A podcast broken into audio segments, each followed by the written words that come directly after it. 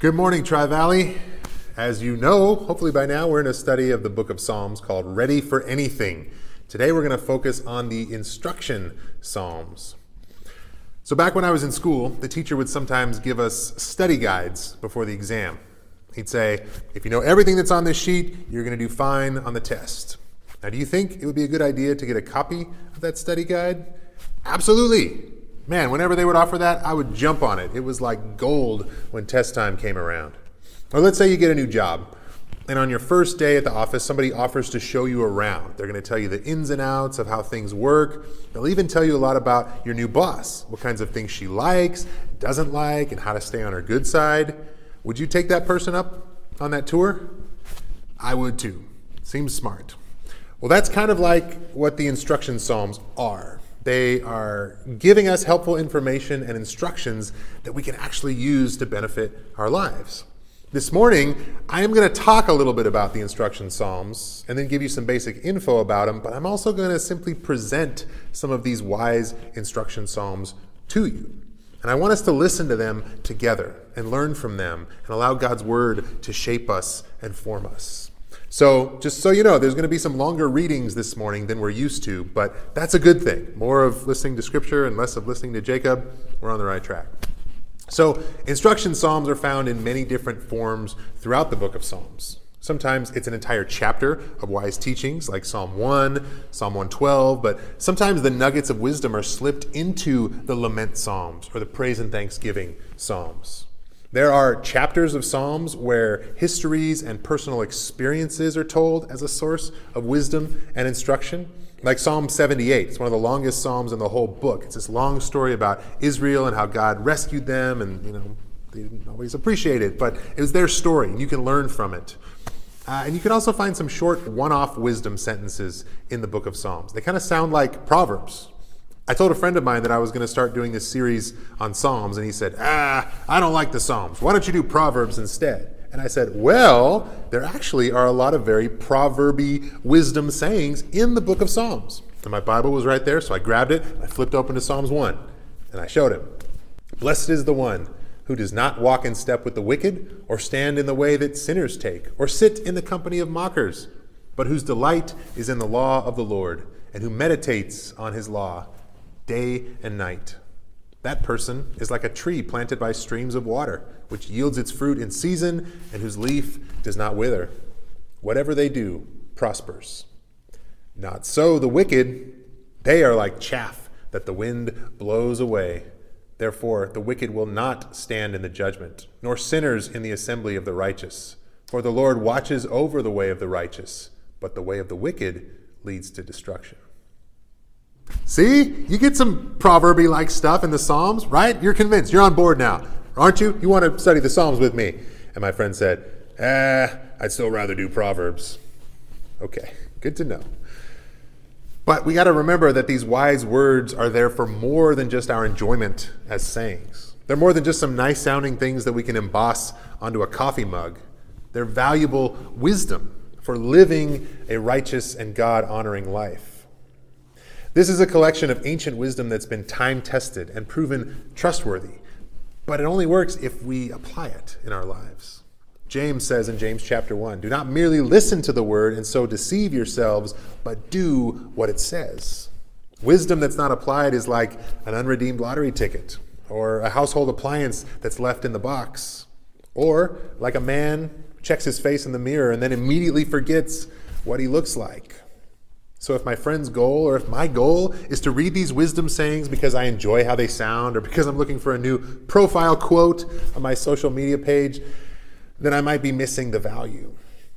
So as we listen to these instruction Psalms today, we need to use them as a calibration tool and ask ourselves, am I living my life in line with what God considers righteous? Am I applying this godly wisdom that I'm hearing? Or do I actually share some of the same philosophies and characteristics as the foolish people that are mentioned in the Psalms? So I don't want you to just hear these Psalms. I want you to really listen to them. Listen for God speaking to you through them. I heard a documentary film director, Michel Gondry, talking about his method for filming a live event one time. He said, everything's happening all around him, and he's got several different cameramen filming the things, and it's hard to notice where the action is, but it's his job as the director to see what should be filmed and not miss those key moments. So if while the event is happening, Michel sees something that the cameraman doesn't see, he might come up behind him and just tap on his shoulder, whisper in his ear, maybe look this way. I've always liked that image. I think that the Holy Spirit can do the same thing to us when we're listening to God's word. He might gently tap us on the shoulder and draw our attention to certain verses or certain phrases that we need to focus on. So I want you to keep in mind that God's Spirit is at work in this listening exercise when we read Scripture together. So listen now to this psalm that contrasts the wicked and the righteous person. Listen for God speaking to you specifically in this wisdom. And you might even want to write down a word or a phrase that stands out to you, and then carry this around with you throughout this week and contemplate why, of all of the 40 verses in this long psalm, did this specific idea seem to stick to me? Maybe God has something to say to you. So let's listen now. Do not fret because of those who are evil, or envious of those who do wrong. For like the grass, they will soon wither. Like green plants, they will soon die away. Trust in the Lord and do good. Dwell in the land and enjoy safe pasture. Take delight in the Lord, and he will give you the desires of your heart. Commit your way to the Lord. Trust in him, and he will do this. He will make your righteous reward shine like the dawn, your vindication like the noonday sun. Be still before the Lord and wait patiently for him. Do not fret when people succeed in their ways, when they carry out their wicked schemes. Refrain from anger and turn from wrath. Do not fret, it only leads to evil. For those who are evil will be destroyed, but those who hope in the Lord will inherit the land. A little while, and the wicked will be no more. Though you look for them, they will not be found. But the meek will inherit the land and enjoy peace and prosperity. The wicked plot against the righteous and gnash their teeth at them. But the Lord laughs at the wicked, for he knows their day is coming. The wicked draw the sword and bend the bow to bring down the poor and needy, to slay those whose ways are upright. But their swords will pierce their own hearts, and their bows will be broken. Better the little that the righteous have than the wealth of many wicked. For the power of the wicked will be broken, but the Lord upholds the righteous. The blameless spend their days under the Lord's care, and their inheritance will endure forever. In times of disaster they will not wither. In days of famine they will enjoy plenty. But the wicked will perish. Though the Lord's enemies are like the flowers of the field, they will be consumed. They will go up in smoke. The wicked borrow and do not repay, but the righteous give generously. Those the Lord blesses will inherit the land, but those he curses will be destroyed. The Lord makes firm the steps of the one who delights in him. Though he may stumble, he will not fall, for the Lord upholds him with his hand. I was young, and now I'm old. Yet I have never seen the righteous forsaken or their children begging bread. They're always generous and lend freely. Their children will be a blessing. Turn from evil and do good. Then you will dwell in the land forever. For the Lord loves the just and will not forsake his faithful ones. Wrongdoers will be completely destroyed. The offspring of the wicked will perish. The righteous will inherit the land and dwell in it forever. The mouths of the righteous utter wisdom, and their tongues speak what is just. The law of their God is in their hearts. Their feet do not slip. The wicked lie in wait for the righteous, intent on putting them to death. But the Lord will not leave them in the power of the wicked, or let them be condemned when brought to trial. Hope in the Lord and keep his way. He will exalt you to inherit the land. When the wicked are destroyed, you will see it. I have seen a wicked and ruthless man flourishing like a luxuriant native tree. But he soon passed away and was no more. Though I looked for him, he could not be found. Consider the blameless. Observe the upright. A future awaits those who seek peace. But all sinners will be destroyed. There will be no future for the wicked. The salvation of the righteous comes from the Lord. He is their stronghold in time of trouble. The Lord helps them and delivers them. He delivers them from the wicked and saves them because they take refuge in him. So just take a moment and reflect on those words. Which of the words stood out to you? Was there a phrase that seemed to stick with you or have something to say to you? I'll give you a little bit of time right now, just maybe half a minute or so. But take some time and reflect on this psalm.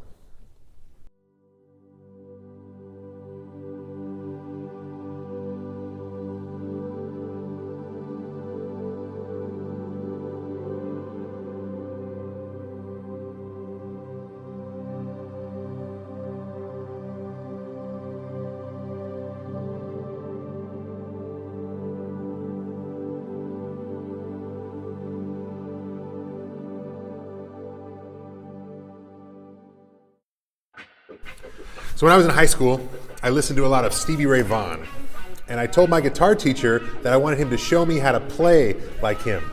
And he said, well, hey, if you want to play like Stevie, you should just go to the temple where he worshiped, which is Jimi Hendrix. And I said, what? The point that he was making is that Stevie Ray Vaughan's guitar playing was so influenced by the style and technique of Jimi Hendrix that if you want to sound like him, you may as well go to the source. Well, in a similar way, Jesus got a lot of his wisdom from the Psalms. You might be familiar with the Beatitudes at the beginning of Jesus' Sermon on the Mount. Blessed are the poor in spirit. Theirs is the kingdom of heaven. Blessed are those who mourn, for they will be comforted. Blessed are the meek. They will inherit the earth. Blessed are those who hunger and thirst for righteousness, for they will be filled. The word that's used here for blessed means fortunate or happy, so it's kind of surprising how Jesus applies it. You might think that Jesus would say, happy are the wealthy and the well-off and the well-liked, and Jesus kind of goes in a different direction with this wisdom teaching. Blessed are the merciful, for they will be shown mercy. Blessed are the pure in heart, for they will see God. Blessed are the peacemakers, they will be called children of God. Blessed are those who are persecuted for righteousness, for theirs is the kingdom of heaven. And so you find Beatitudes in various parts of the Psalms as well. Take a look. Blessed is the one whose sin the Lord does not count against them, and in whose spirit is no deceit. Blessed is the nation whose God is the Lord, the people he chose for his inheritance. Taste and see that the Lord is good. Blessed is the one who takes refuge in him. Blessed is the one who trusts in the Lord, who does not look to the proud, to those who turn aside to false gods.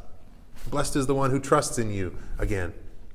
Blessed is the one you discipline, Lord, the one you teach from your law. And I like this one because I got a house full of kids.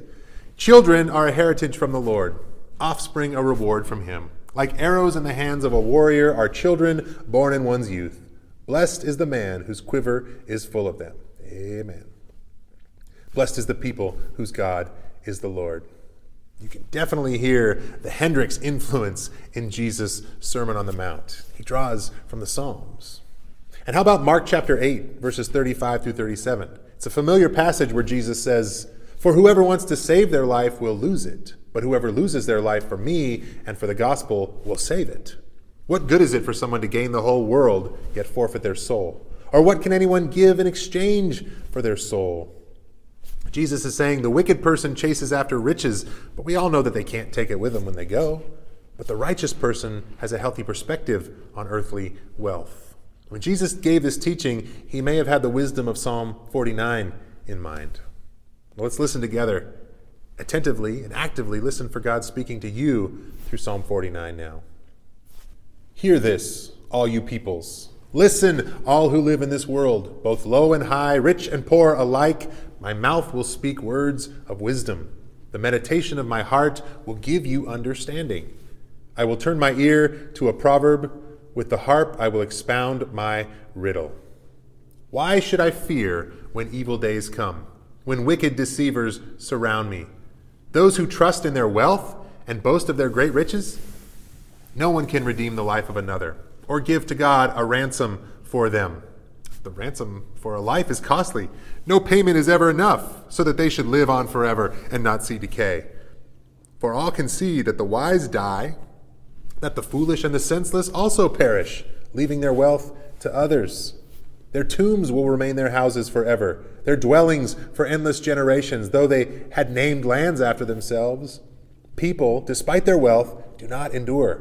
They are like the beasts that perish. This is the fate of those who trust in themselves and of their followers who approve their sayings. They are like sheep and are destined to die. Death will be their shepherd, but the upright will prevail over them in the morning. Their forms will decay in the grave, far from their princely mansions. But God will redeem me from the realm of the dead. He will surely take me to himself. Do not be overawed when others grow rich, when the splendor of their houses increases, for they will take nothing with them when they die. Their splendor will not descend with them. Though while they live, they count themselves blessed, and people praise you when you prosper, they will join those who have gone before them, who will never again see the light of life. People who have wealth but lack understanding are like the beasts that perish. You may have noticed that it was mentioned a couple times in this psalm that if the most valuable thing in your life is your wealth, your money, and your stuff, then you're like the beasts that perish. You live, you die, you're done. But the one who understands that the human soul is from God and of God and bears the image of God and is destined to return back to God, that person is wise.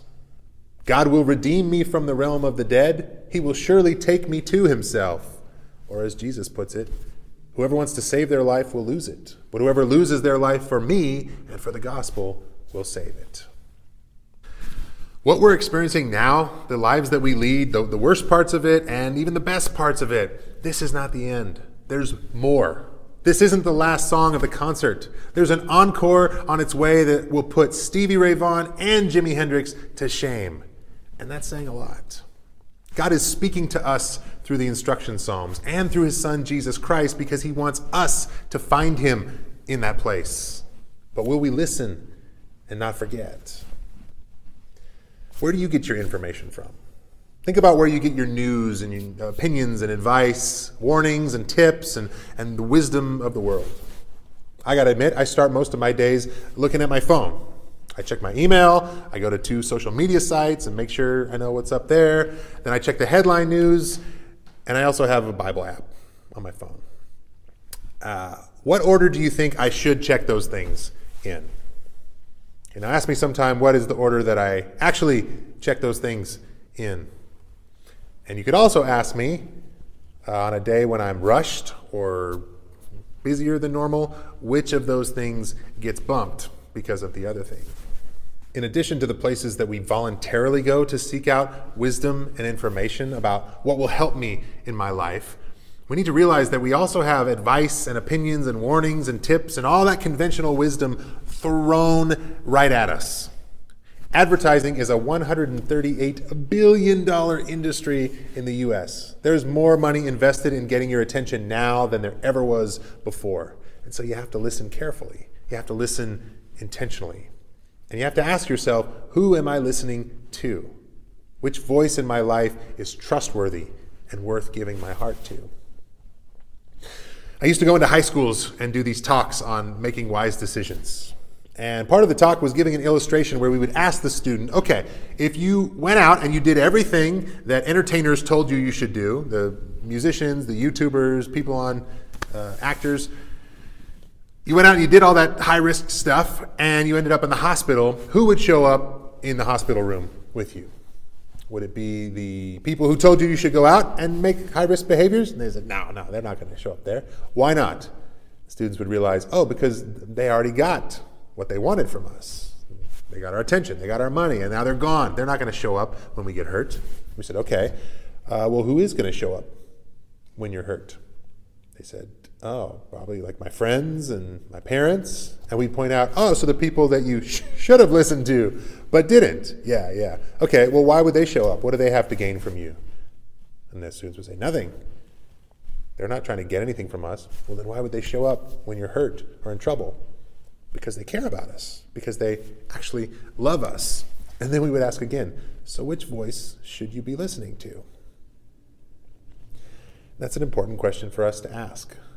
There's so many sources of wisdom and information in our lives. How do we know which voice we should prioritize or which voice we should trust? I suggest it's the one who will show up in the hospital room when you're hurt. It's the one who's not trying to get something from you, but is trying to give something for you. And And I believe that the Bible is valuable because it's been road tested. It's been around for generations. Its wisdom has proven true. The wisdom is proved right by its deeds, Jesus said. But I also think that it's trustworthy because of where it's coming from. Because the one who is asking for us to listen, is trying to give us this useful information that will bless our lives, is the one who laid down his life for us, is the one who truly loves us, truly cares about our well-being. So the Parnell family decided that for the month of March, we would not watch television. No, the kids don't get to watch TV. The adults don't get to watch TV. We're just going to take a break from it. And I could tell you more later about why and how it's been going. But for now, I'll just say it's kind of amazing how much extra time I feel like I have in my day. The family has been having more conversations together. We've been reading more books. We've been praying more often. It's really freed up a lot of time. And it's made me realize how much of a commitment that was and how much of a distraction it was, that I could be doing other things that are more important and that I value more. My guess is that if you're listening to me right now, then you would agree that the wisdom that we find in the Bible is good. It's worth reading, it's worth hearing, it's worth applying in our lives. But we have to admit that it sometimes gets drowned out by the other voices, the other noises, and the other commitments we've made in our lives. And that's something that I'm coming to realize, and that's something that I'd like to work on. So I want to invite you to pray for me about that as I evaluate wisdom's role in my life, the difference between what I say and what I actually practice. And if you're right there too, let me know. Send me a message. Let me know how I can pray with you on that front. For now, I just want to leave us once again with the wisdom from Psalm 1.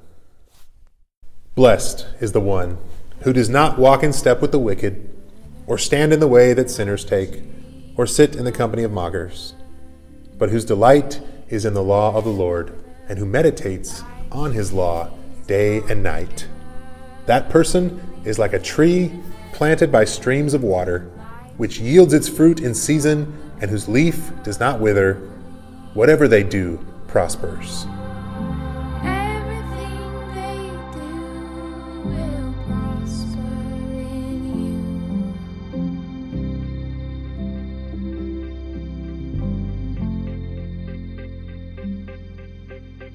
in you.